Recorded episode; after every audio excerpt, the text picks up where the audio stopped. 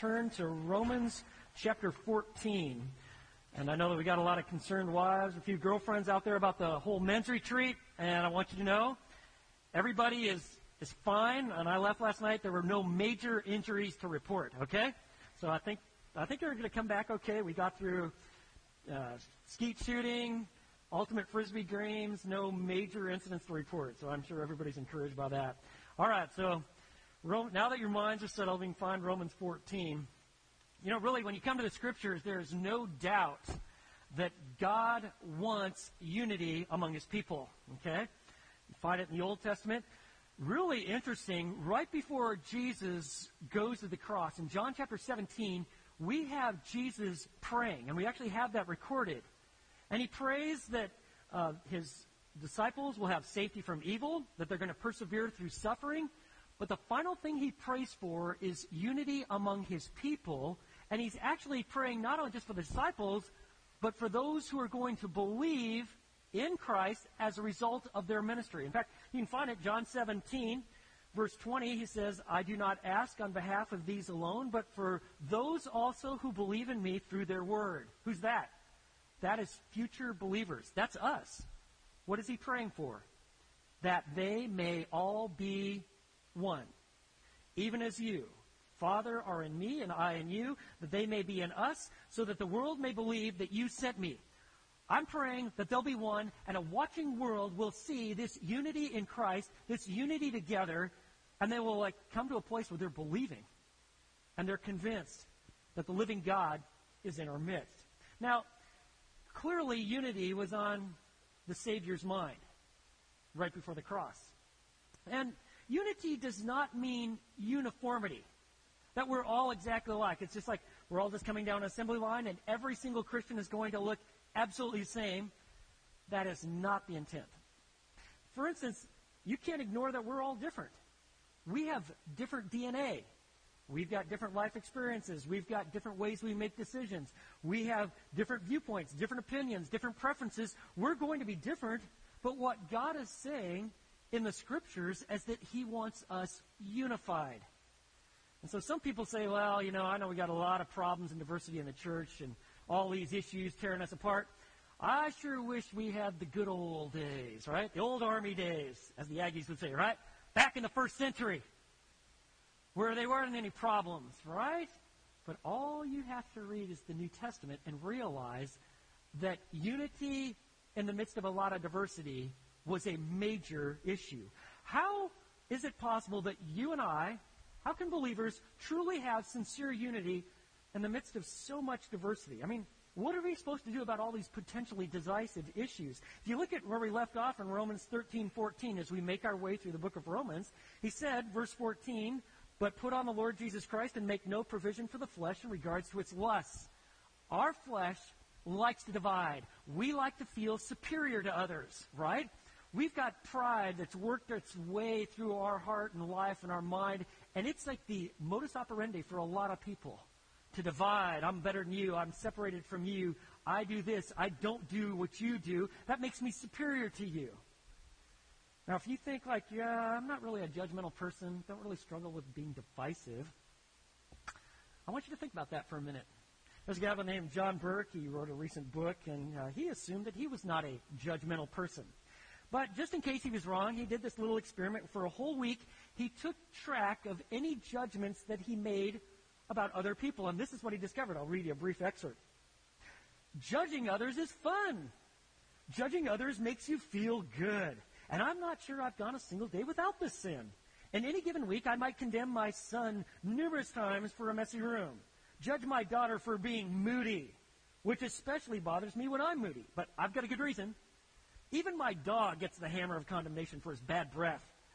Some may be thinking, hey, wait, are you saying that correcting my kids for a messy room is judging? No. But there's a correction that values with mercy, and there's correction that devalues with judgment.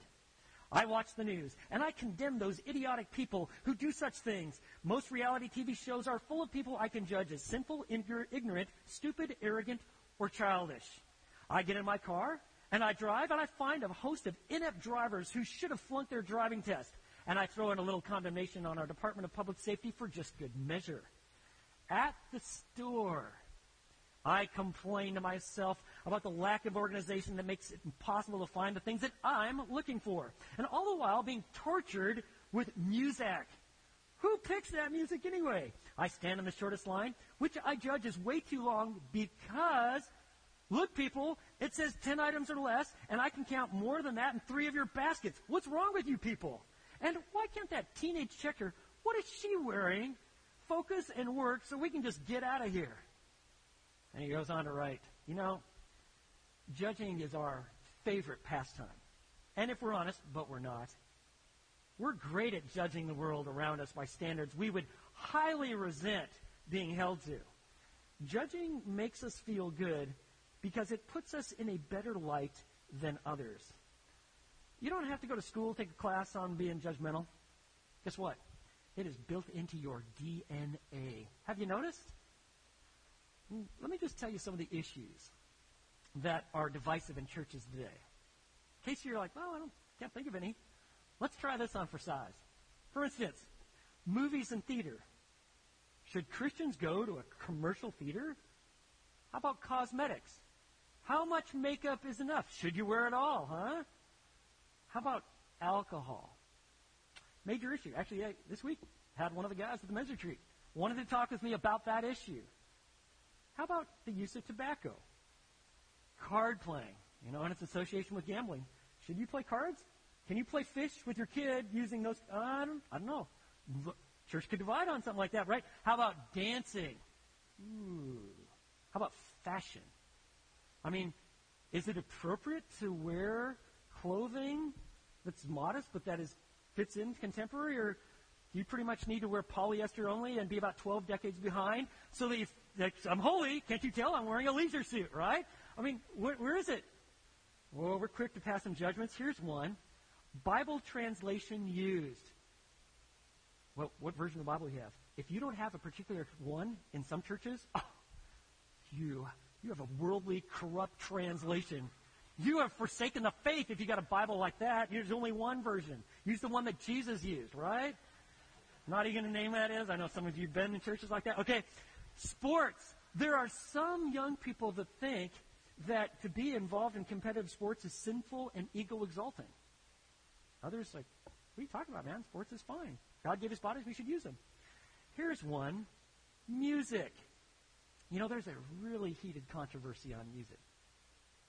In fact, it'd be interesting, just like how much you view people by the kind of music that they're listening to. Like, they listen to that, they must be what? Right? Here's another one. What carp- color the carpet should be. The right kind of pulpit or stage decor. Or like material wealth. You're like sizing people up.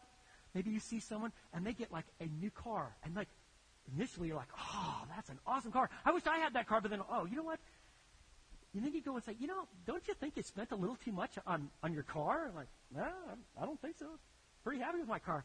I mean, don't you think that some of that money would have been any better used in the leprosy fund? They're like, no, I don't know, but we know what's happening, right? We're, we're casting judgment. And we're sizing people up. What are they wearing? What kind of purse does she have? What kind of ride do they have these days? We're really quick to pass judgment. Here's another one. Christian schools or public education or homeschool or co-ops or private school. Or how often you should have communion or altar calls. Do you know that there is no one in this room today that holds the exact same opinion on all of these issues? And we could list more.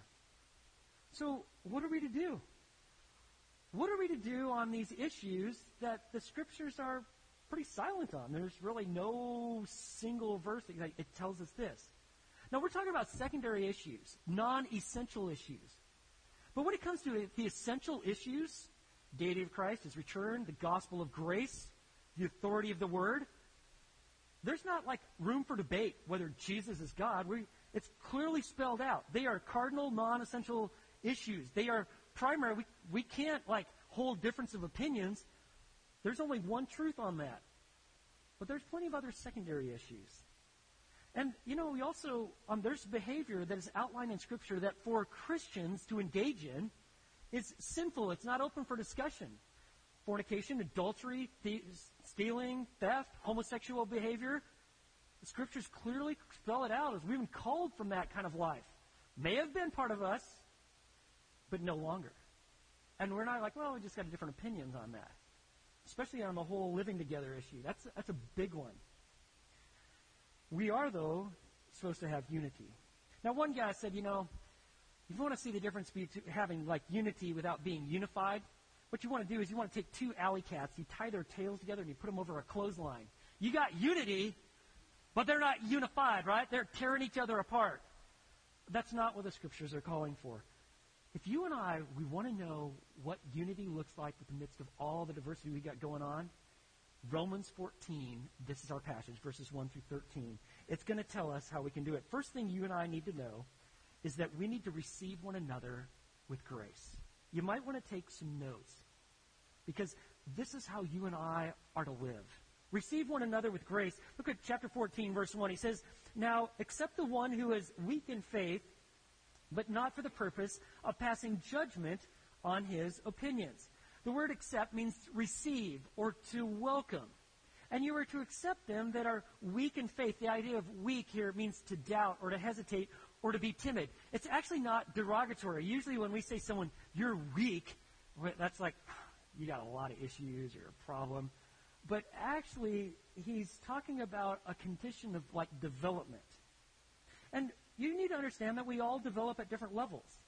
It's just like children, you know, they develop at different levels. They you start off as an infant and you kind of grow and you start maturing and developing. That is natural for physical growth and it's natural for spiritual growth.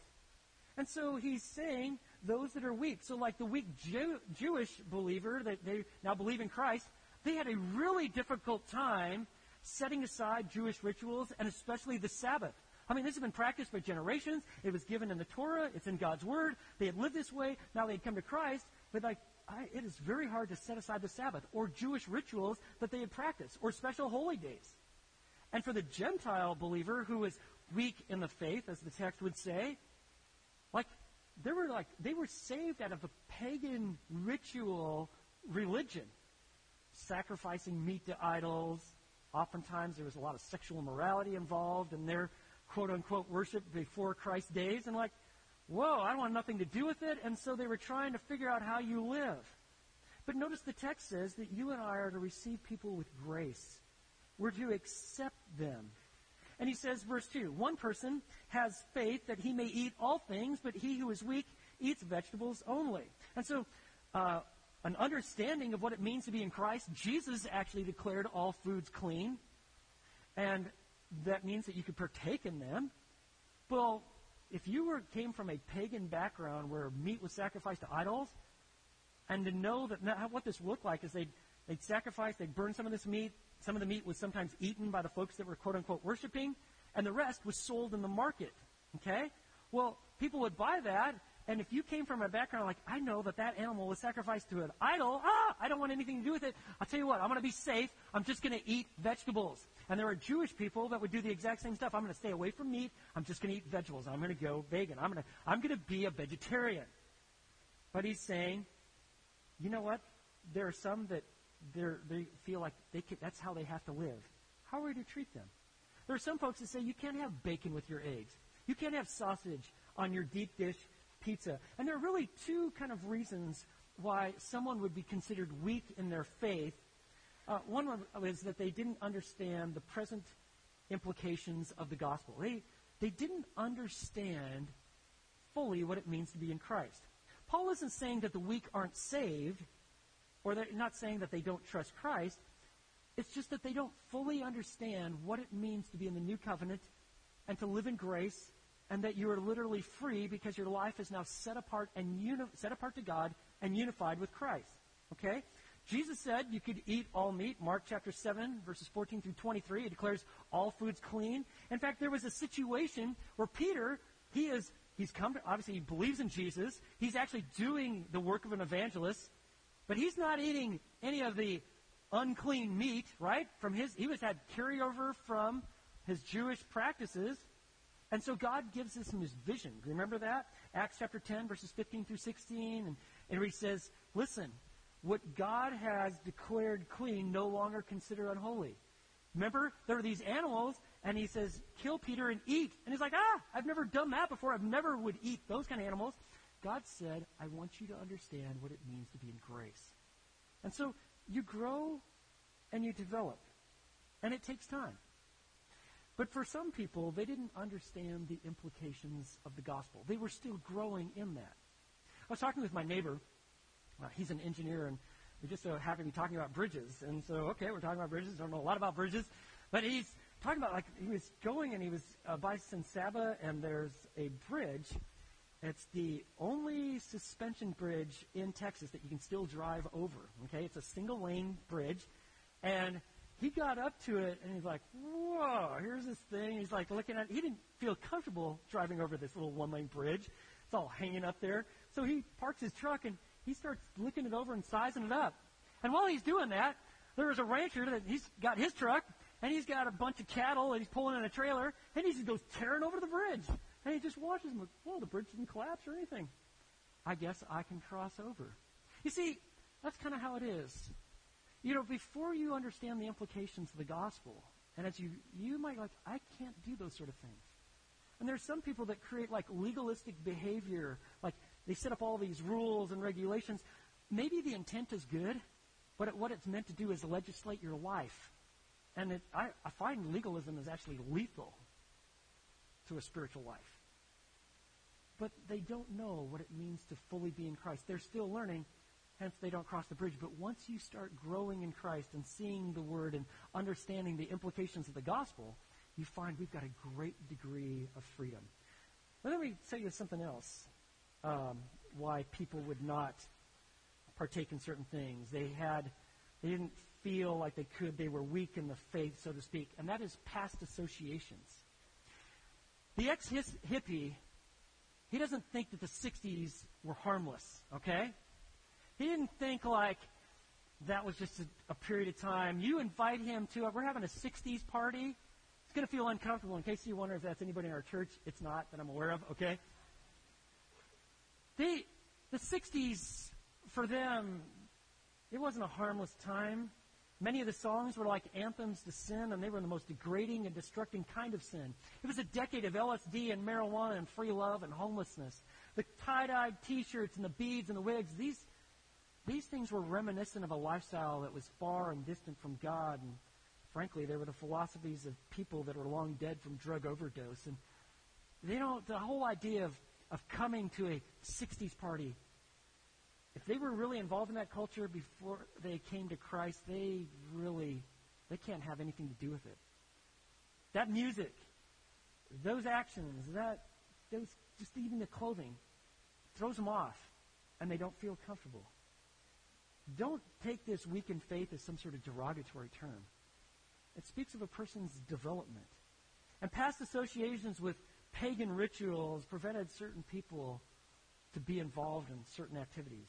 And so he says in verse 3 the one who eats is not to regard with contempt the one who does not eat.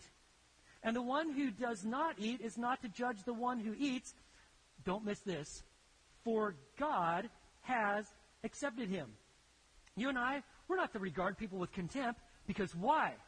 Who's accepted him? God has. You see, God has welcomed the person. He's done so with grace. He brings acceptance, and you and I, we are to uh, convey the grace that God gives to us. That's the kind of people that we're to be known for. Really, Romans 14.1 is one bookend. If you want to see the other bookend, it's in 15.7. And he says, Therefore, accept one another just as Christ also accepted us to the glory of God. How has God accepted us? Graciously. Unmerited favor. He gives it to us, He bestows it upon us. And that's how you and I are to live. We are to accept people like God has accepted them. And in order for a church to have unity in the midst of all its diversity, you know what needs to take place? Our liberty has to be guided by love. You see, without a sense of love and acceptance and grace, people rarely thrive. If you think by frowning on people and giving them the cold treatment anytime things don't quite go quite your way, being mean spirited is the way to cultivate growth and holiness and godliness, you're mistaken. And I can just tell you as a, as a young Christian, coming to Christ college, I am so grateful for the men and women that helped me in my initial development. I had a lot of rough edges. Okay? Needed a lot of help. I didn't have a lot of understanding. Needed real significant help to grow and develop and mature. I needed discipling. And God provided people of grace that allowed me to thrive. That's what He desires.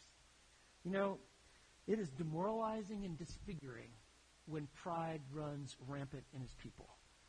Your judgmental attitudes and frowning upon people and tearing them up and speaking behind their back and tearing them down and gossiping about them, treating them as misfits, that, that never works. You know what needs to take place? The weak, they need to be strengthened. And the strong, they need to be considerate. And all of us, we need to receive one another with grace. That's how we're going to have unity in the midst of a lot of diversity. And let me tell you something else that the text highly emphasizes. Not only do we have to receive one another with grace, but if you and I are going to experience unity in the midst of so much diversity and different opinions and different views on secondary matters, we're going to have to remember our accountability to the Lord. Look at verse 4. Who are you to judge the servant of another? Who are you? Who do you really think you are? That you're in a position to be casting judgment and making the calls on what right behavior is, what godliness, holiness is. He says, to his own master he stands or falls, and he will stand, for the Lord is able to make him stand. Really. These other people that you're judging, they belong to him. They're other believers. They belong to the Lord. You're not the one who's going to be making the call. It's kind of equivalent would be like this. You're not in a position to go and critique and tear up somebody else's employee, are you? Like, man, that's a really sorry excuse for a worker.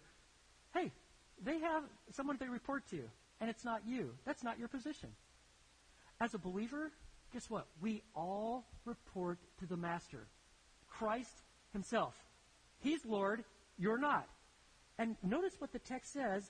The Lord, see that in verse 4? The Lord is able to make him stand. God is able to bring about maturity. He's able to bring about growth. He's doing it in your life. He's doing it in these other people's lives. You need to extend grace and focus more on the Lordship of Christ. Okay? And so he says, verse 5 one person regards one day above another, and another regards every day alike. Some people have these are special holy days. Some people are like, man, all the days are holy. They're all set apart to God. Each person must be fully convinced in his own mind. Critically important. You don't check out your mind, you fully engage it. And you come to a place where you're convinced this is what God is calling me to do. Now, it may be that others, other believers, hold different views, different opinions, have different preferences. That's totally fine. You, though, be fully convinced in your own mind. Then he says, verse 6 He who observes the day he observes it for the Lord. You see that? And he who eats, he does so for the Lord. For he gives thanks to God, and he who eats not, for the Lord he does not eat, and he who gives thanks gives thanks to God. So the idea is that everything you do, you're doing for the glory and the honor of God. Whether you're drinking orange juice, you're eating pizza, you're observing certain days, how you go about your life is to be utterly Christ centered. I want all of my life, my behavior, my actions, and my attitudes to reflect and honor the glory of God. That is the Christian life. That is grace. That's how we're going to thrive in the midst of diversity and have a great degree of unity. You see, days and diets, that's not the issue. Do you know that? That's not the issue. The issue is the lordship of Jesus Christ. Are we truly honoring and looking to him? And you see in verse 7, or verse 6, where he talks about giving thanks, this is the first time in all of Christian literature that we have a reference of giving thanks for the food we eat. You ever wonder, like, so why is it that we pray before we eat? Why do we do that? Where did that come from? Well, it comes from this text, and it also comes from actually the practice of Judaism. The Jewish believers in God always gave thanks, gave thanks for the food that they were receiving. And so that is carried over. And that is what we do. because we recognize that even the food that I'm eating, God was sovereign and good to provide, and I thank Him for it. And so he says, verse 7 For not one of us lives for himself, and what, not one dies for himself. For if we live, we live for the Lord, and if we die, we die for the Lord. Therefore, whether we live or die, we are the what? Lord's. Everything about our life, even how we die, we're all about Him. We belong to Him, we serve Him, we grow in Him, we reflect Him, but we are all about the Lord. And so he says, This is how you and I are to live. For he says, verse 9, For to this end Christ died and lived again, that he might be Lord both of the dead and of the living. The question that you and I need to ask ourselves is this Am I treating people as though they belong to the Lord? Am I treating them as though they belong to the Lord? You know, it's foolish to think that people mature overnight. And frankly, you may not be as mature as you think you, you are. Right? We're all in process. And there is one Lord. I want to make this statement. No Christian has the right to play God in another Christian's life. You don't have that right. You're not God. You're not the Lord. You can pray, you can advise, you can admonish, but you can never take the place of God. Remember uh, Peter? He denied Jesus three times, cursed, didn't know him. Remember all that? After the resurrection, Jesus appears and he actually restores Peter. He asks him, Do you love me? And three different times Peter says, Yes, you know I love you. And he says, I want you to do something. I want you to feed my sheep. Well, it wasn't too long after that that Peter's standing there before Jesus. He's already been commissioned what to do. And Peter notices there's someone walking behind him, and he looks and, whoa, there's John, the apostle that Jesus loves, who happened didn't run away when Peter did. And Peter goes, hey, hey, hey, what about this guy? What about John? And remember Jesus said to him, if I want him to remain until I return, what is that to you? You follow me. Listen, you focus on Peter. You focus on following me, fixing your eyes on what on me and what I've called you to do. Don't be so worried about others. I'm going to take care of John just like I'm going to take care of you. You see, people's practices and their issues, they may be your concern, but they are not your responsibility. That's so really helpful when you're hearing about all these issues or you're seeing different things. It could be a concern of yours that you need to handle yourself with grace under the lordship of Jesus, but it's ultimately not your responsibility. In fact, he says there is going to be a judge and a judgment, but you're not it. Look at verse 10. But you, why do you judge your brother? Honestly, what's behind all this judgmental attitude? Or you again, why do you regard your brother with contempt? For we, notice Paul includes himself, all of us, we will all stand before the judgment seat of God. And Paul actually spelled this out in 2 Corinthians 5, like the verse 10, that speaks of this Bema seat judgment. And it, it's not a judgment like whether or not you're going to be in the presence of the Savior and go to heaven, because that's all been satisfied at the cross. When God takes his just wrath, pours it upon Jesus, who dies in our place, rises again so he can authentically offer genuine spiritual life to all who believe. If you believe in Christ, judgment for sin has been settled permanently, forever, because of Christ and your faith in Him. But you will, on the other hand, be evaluated and judged on what you did with what God gave you. Gave you life, arms that work. You got a brain. Some of you are super intelligent. Some of you got a lot of education. Some of you have a lot of money. You got talents. You have gifts given to you by God. Do you know you are going to be held in account? What did you do with what I gave you? For the person that's like living for themselves, like, man, I really don't want to get too involved with God's kingdom work because I got my own life to live, my own kingdom to build. There's going to be a judgment, and it all that's not done for God and His glory and in His strength, it all like seems to burn away, according to the text.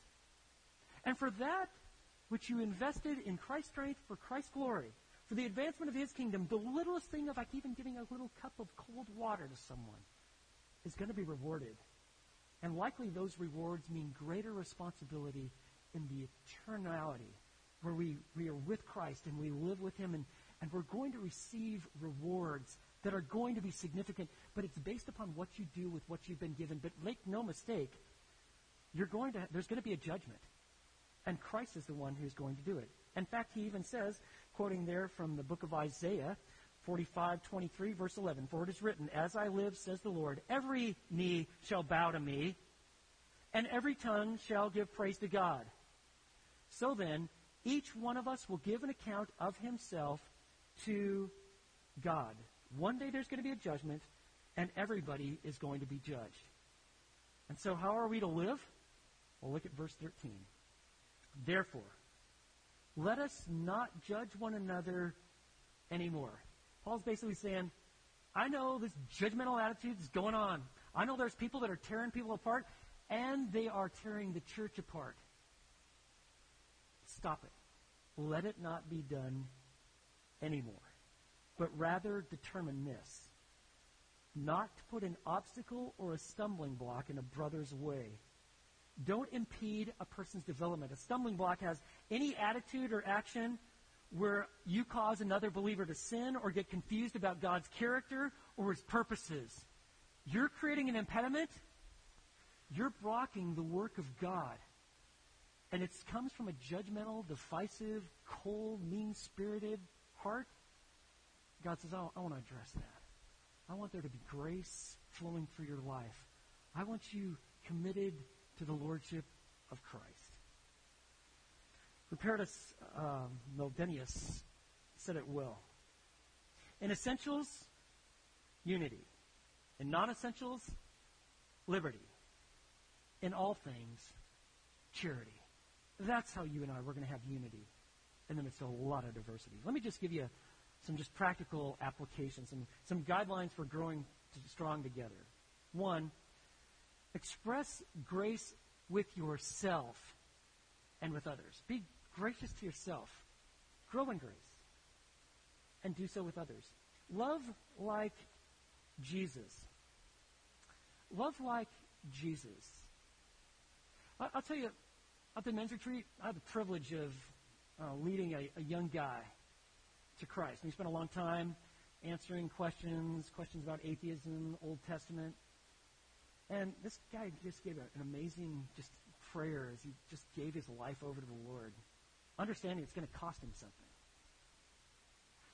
When he comes back next week, he's been coming to our church for seven months. I want him to experience grace, where he's well received, where this scripture just comes to life. We're all got rough edges. We all have things that God is working on us. We need to love like Jesus. We need to extend grace because we are the church. We need to be guided by the truth of Scripture when developing our convictions don't take your cues from anybody. Don't just like, Grant, what do you think on this? That's going to be my view. No. I want you to see what does the scriptures say. Romans 4 3. What does the scripture say is the most important question. When you move toward maturity, do so with wisdom. Let me give you a good text. 1 Corinthians 6.12 says, All things are lawful to me, but all, not all things are profitable. All things are lawful for me, but I'll not be mastered by any. You know, there's a lot of things that you could do, but maybe you shouldn't, right? There's things that I'm free to do. But I've got reasons why I'm not going to do them. And you need to guide your liberties that you have, and you do so with wisdom. Let me give you a couple others. Be mindful that the church is unity in Christ in community. Unity in Christ in community. And then finally, keep in mind that everyone is a work of progress. You know what God desires for a church to be? a haven of grace, people growing in Christ. And that takes a commitment to be gracious one another, and it forbids us from being condemning and judgmental. Really, at fellowship, we're like an orchard. And we're like an orchard where we got some, we have like a sapling, like that young man who placed his faith in Jesus. And he's just like brand new in Christ. Little itty bitty. You step on him, you're probably going to really damage him. And then we have folks that are really growing in their relationship with Christ and as their, as their roots are going into the soil of Jesus, just like a tree, drawing nutrients and water and nourishment, they're starting to come, grow forward, and they're starting to branch out and bear fruit. We have a lot of people like that, really growing and maturing. And then at fellowship, we have a lot of people that are really mature in Christ, bearing all sorts of fruit. I mean, these are like they're like gigantics, people of the faith. They're like awesome to be around. They're so kind. They're considerate. The love of Jesus seems to just eke out of them. Friends, we're a like a giant orchard, and we have people at every different state, step. What we need to be focused on is maturity of growing deep in Christ and reaching out, branching out with His love. And friends, we will be gracious with others to the degree that we love. Our love will be put on display and examined and tested. You see, if diversity does not have to be divisive when our liberty is guided by love. There's a guy by the name of Lou Gavarius, and he writes of a young man, college kid named Bill. This kid, wild haired, kind of dressed crazy, holes in his t-shirt, uh, you know, jeans that were kind of all messed up. Didn't like to wear shoes. You know, you know, people like that. And apparently, Bill had been going to a Bible study on campus, and lo and behold, God draws him to the Son. He places his faith in Jesus, and he believes, and he's a brand new Christian. Kind of still dresses the way he does, and uh, several weeks after he had placed his faith in Christ, he decided to go to church. And there was a church nearby campus, and so he walked in there, kind of strange place there, and the place is packed out. He didn't actually know what time church started and anything, but he shows up just kind of wearing as is, jeans, holes in a t-shirt, no shoes. He's trying to find a place to sit, and the place, there's not a place to sit. And so he keeps walking, thinking like, surely up front there'll be a place. And he gets up front, and there, there's nowhere to sit. So he just plops himself down right there. And everybody's coming to church is watching this. It's getting kind of awkward. The pastor had just walked up. He's going to start his message, but he's watching this scenario. And so there's this college kid, wild-haired kid, sitting right there. And then in the back, uh, an older gentleman in three-piece suit and a cane gets up. And he starts making his way with his cane, and people are thinking, like, going to take that cane and use it on that kid and teach him a lesson or what? And he watches him come down. Here you got the college kid, and he's like, okay, we're just sitting here. Okay, I guess I'll sit here. And this older guy comes with his cane, and then he, he sets his cane down, and with his aching old body, he, he could tell it was painful. He gets down, and he gets down on the ground, and he sits next to that college kid. Now, pastor, you know, he's just kind of sitting up there watching all this, ooh, uh, just like everybody else. And then he said this, you know what I'm about to say? You're never going to remember. But what you saw just now, you will never forget. Friends, that's the church in action. You see, diversity does not need to become divisive when liberty is guided by love. Let's pray. And I want to give you a minute just to take these matters before the Lord. Ask Him how He would have you respond to this text. And if there's some judgmental attitudes that need to be confessed, why don't you talk with him right now? So, in just a minute, I'll continue in prayer.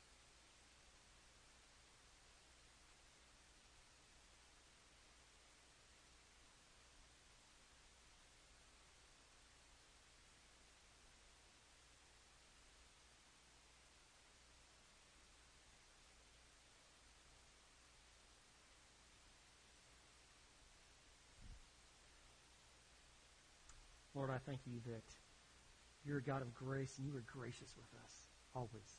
Even when we've not been so gracious with others. Even in gentleness, you bring about correction, and you help us grow and mature. And Father, for someone who has come here today who has never trusted in Christ, and they see their great need for Jesus, for forgiveness of sins, for life, hope, strength, the Spirit of God residing within them, would they simply pray with me and say, God, I, I turn from myself, my wickedness, my sin, my self-centeredness, and I place my faith in Jesus, and I ask you to be the Lord of my life. And Father, for all of us, would you continue the work that you've started for your glory? May we be a community of grace, of love, of Christ-centeredness. Would you continue this good work that you've started for your glory? We pray this in Jesus' name.